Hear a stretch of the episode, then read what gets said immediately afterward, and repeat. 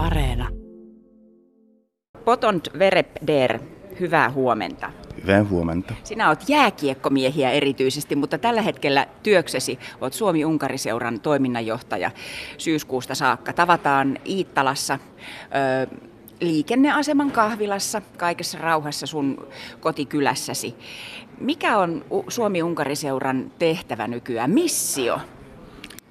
Edelleenkin sama kuin äh, silloin perustettiin äh, viisi, äh, noin 70 vuotta sitten, eli kansalaisdiplomaatian yhteyden tai ylläpitäminen, ihmisten välinen, välisten suhteiden ylläpitäminen, Unkarin kulttuurin ja kielen Suomeen tuominen ja tutuksi tekeminen. Mutta tietysti pitää, pitää päivittää niitä kanavia, joilla joilla tavoitetaan ihmisiä ja, ja niitä pitää olla tuoda nykyaikaan digitaalisiin välineisiin ja, ja kuin näissä yhdistyksissä tietysti tärkein elementti on se yhteisöllisyyden luominen, yhteisöjen luominen, eli niitä sellaisten ohjelmien keksiminen, jonka ympärillä tai joiden ympärillä pystyy yhteisöjä rakentamaan.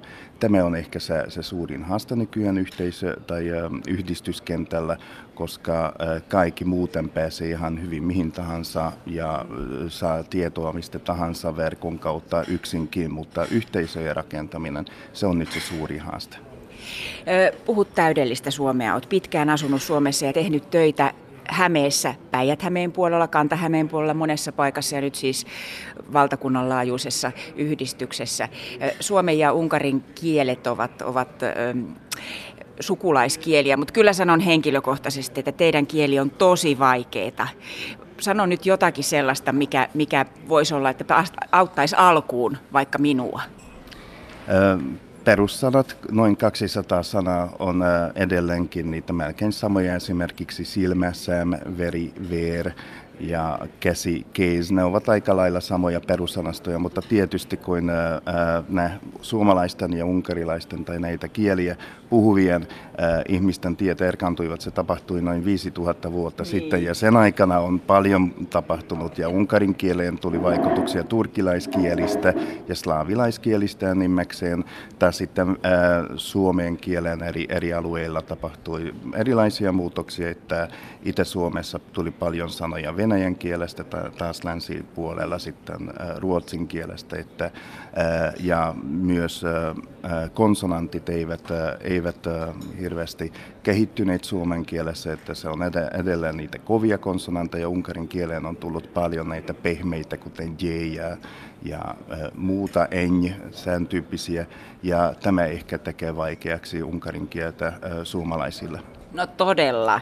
Potont Verepter, jos oltaisiin Unkarissa ja keskusteltaisiin unkarilaisittain, niin silloin sanottaisiin Verepder Potont. Eli nyt sanon ensin sinun etunimesi Potont, kuten täällä Suomessa on tapana. Mutta teille sanotaan aina ensin sukunimi. Se tuntuu jotenkin meikäläisittäin erikoiselta, mutta ei se vissiin sinusta erikoista ollenkaan.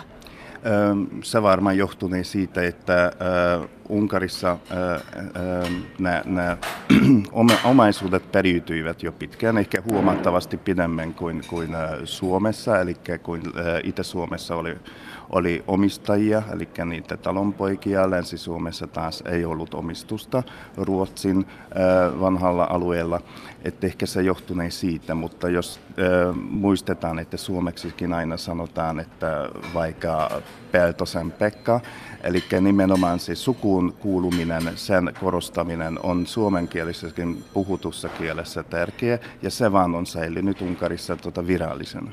Tosi mielenkiintoista. Potom der, Verepter, minkälaiset on sitten Hämeen yhteydet Unkariin? No ne ovat aika lailla ihan henkilökohtaisilla tasoilla, että ei ole niin järjestettyä. Lahdessa toimii hyvin Suomi-Unkari-seura, ja, mutta muuten tällä, tällä mm, Kantahämeen puolella se ei ole niin järjestäytynyttä. Mutta tälläkin asuu paljon unkarilaisia suomalaisten kanssa naimisissa tai yksinkertaisesti vain töissä työsuhteissa ja myös on monia suomalaisia, joilla on esimerkiksi vaikka mökki Unkarissa, että niitä yhteyksiä on paljon, mutta ehkä ei tiedetä toisiaan, että sellaista yhteisöä ei ole rakentunut vielä Hämeenlinnan. Sinä olet jääkiekkomies. Olet pitkään Suomessakin valmentanut jääkiekkojoukkueita, erityisesti juniorijoukkueita. Ja kotikaupunkisi, nyt täytyy oikein nielasta, Shekesfehervar on jääkiekkokaupunki Unkarissa. Hyvin, teillä on kaksi menestynyttä joukkuetta, josta toinen pelaa Itävallan pääsarjaa ja toinen pelaa Unkarin pääsarjaa. Miten siinä niin kävi, että susta tuli nimenomaan kotikaupunkisi ansiosta, kun susta tuli jääkiekkomies?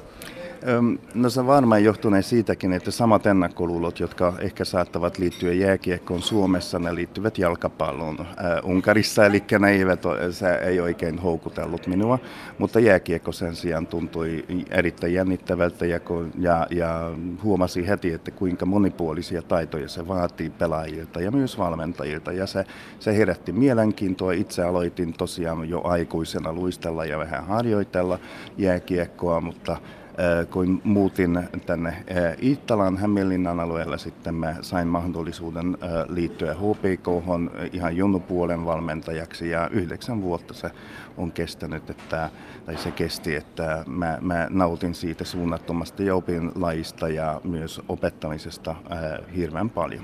No nyt jos seuraat kotikaupunkisi jääkiekkojoukkueita, niin siellä on tälläkin hetkellä suomalaisia voimia sekä valmennuspuolella että pelaamassa. Minkälainen tilanne siellä nyt on? Anna katsaus sellaisille, jotka ehkä seuraa täältä Suomesta sitä. Joo, no Itävallan puolella joukkoja pelaa hieman vaihtelevalla menestyksellä. Tietysti siellä on taloudelliset rajoitukset, mutta suomalaiset pelaajat siellä ovat pelanneet pitkään. Eli oli siellä maalivahtajakin ja, ja että ymmärtääkseni ne pelaavat aika hyvin ja ne pelaavat muuten Unkarin pesariassakin muissa joukkueissa. Sen sijaan Seikesvehirväärin tämä, tämä Unkarin pesaria pelaava joukkue, se pelaa sellaista kansallista akatemiajärjestelmällä, eli siellä ministeriö, eli valtio tukee unkarilaisten nuorten pelaajien kehitystä sillä tavalla, että rakennetaan sellaisia joukkueita, jotka ovat pääosin U21-joukkueita, eli 75 prosenttia pelaajista on alle 21-vuotiaita ja vain kuusi pelaajaa saa olla yliikäisiä ja ulkomaalaisia. Ja sellaisen joukkueen valmentaa ää, turkolainen Anatoli Bogdanov. Joka, ja, ja tietysti se tuo omansa niitä tiettyjä haasteita tuloksellisuudesta, mutta sen tärkein tavoite on kuitenkin nuorten unkarilaispelaajien kehittäminen äh, Unkarin pääsarjassa. No onko Unkari tuleva maailmanmestari jossain vaiheessa? Mitä sanot, onko nousussa unkarilainen lätkä? Varmaan on nousussa, mutta siihen tarvitaan minun mielestä paljon rakenteellisia uudistuksia ja erityisesti tuota valmennuksellista, valmennuksellista kehitystä, koska unkarilaiset pelaajat eivät vielä ole maailmankartalla, ei ole esimerkkejä ja ehkä sekin vähän estää, että pääsisivät vähän parempiin sarjoihin, mutta ehkä se erikoistumisen mahdollisuus puuttuu vielä nykyjääkiekosta Unkarista ja se, se on esteenä. Mm. Mutta unkarilaisiakin pelaajia on tullut Suomeen pelaamaan, eikö totta? Joo, kyllä. Tällä HPKssakin pelasi yksi hyökkäjä, joka on nyt siirtynyt jo Yhdysvaltojen yliopistosarjaan. Sitten tietysti nyt tällä hetkellä Tampereen Ilveksessä pelaa Balashabök, joka on minun mielestä ehdottoman paras unkarilainen pelaaja ja oli Ruotsin pääsarjassakin, mutta näissä äh, tapauksissa äh, Tyypillisin tilanne on se, että he muuttivat ulkomaille noin 14-15-vuotiaana, eli saavat hyvää pohjaa perustaitoja Unkarista, mutta sitten äh, siirtyvät sellaisiin maihin, joissa valmennus on parempi. Sitten vielä lyhyesti Potont. Suomen tiedotusvälineissä unkarilainen politiikka on viime vuosina ollut ehkä sillä tavalla esillä, että täällä on hieman huolestuneesti seurattu muun muassa Unkarin ihmisoikeustilannetta, sananvapaustilannetta, lehdistön tilannetta. Viktor Orban, joka on muuten kotoisin samasta kaupungista, mistä sinä, samasta läänistä, samasta läänistä niin, niin on Fides-puolueensa kanssa ollut nyt aika pitkään johdossa. Minkälaisia ajatuksia tämä sinussa herättää ja teidän, teidän yhdistyksessä? Tietysti se heijastuu meidän yhdistykseen. Ihmiset ovat, monet jäsenet valitettavasti ovat lähteneet poliittisen tilanteen takia seurasta, mutta mikä koskee tätä Unkarin poliittista tilannetta, että vuonna 2010 vielä konsensuaalisesti sovitussa vaalijärjestelmän voitettu kaksi kolmasosaa, eli määräenemmistö, antoi Fidesille melkein rajattomat oikeudet hoitaa asioita ja muuttaa asioita maan politiikassa.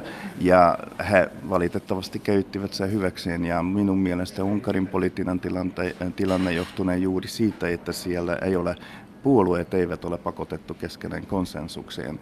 Ja nimenomaan tämä nyt vuonna 2013 muutettu vaalijärjestelmäkin johtaa siihen, että voittaja voittaa paljon. Eli parlamentin paikojen kaksi kolmasosaa saa alle 50 prosenttisella voitollakin.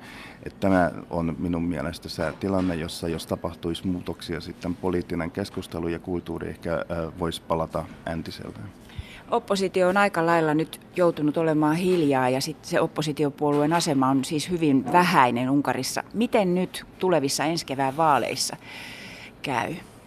No, ähm, opposition ääni, ääni ei oikein kuulu valtakunnallisissa medioissakaan, on vain aika harvoja, tai sitten verkkojulkaisuja, joissa ähm, eriäviä mielipiteitä saa äh, lukea tai pääsee lukemaan.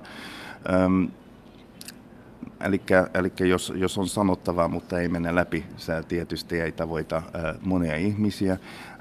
Ne vaalijärjestelmän, nimenomaan vaalijärjestelmän takia joutuivat nyt ihan samaan leiriin, ihan konservatiivipuolueet ja liberaalipuolueet sitten samaan porukkaan nimenomaan sellaisen vaaliliittoon, jotta, koska tämä nykyinen vaalijärjestelmä tukee sitä yksi vastaan yksi järjestelmää, mikä on täysin vieras muuten Unkarin poliittisesta kulttuurista. Se soveltuu enemmän tota, Ison-Britannian tai Yhdysvaltojen poliittiseen kulttuuriin, mutta sen takia nimenomaan tämän vaalijärjestelmän takia minun mielestä Unkarista on tulossa vähän kilpaileva populismi kuin Etelä-Amerikassa, että sitä pitäisi pysäyttää minun mielestä ja muuttaa vaalijärjestelmät takaisin, jotta ihmiset, puolueet joutuisivat taas keskustelemaan uudestaan. Voi. Unkari 11 minuutissa. Potont Verepder oli meillä haastateltavana. Hän on Suomi-Unkari-yhdistyksen puheenjohtaja, asuu Hämeenlinnassa ja aamu aukeaa pikkuhiljaa Iittalan horisontissa.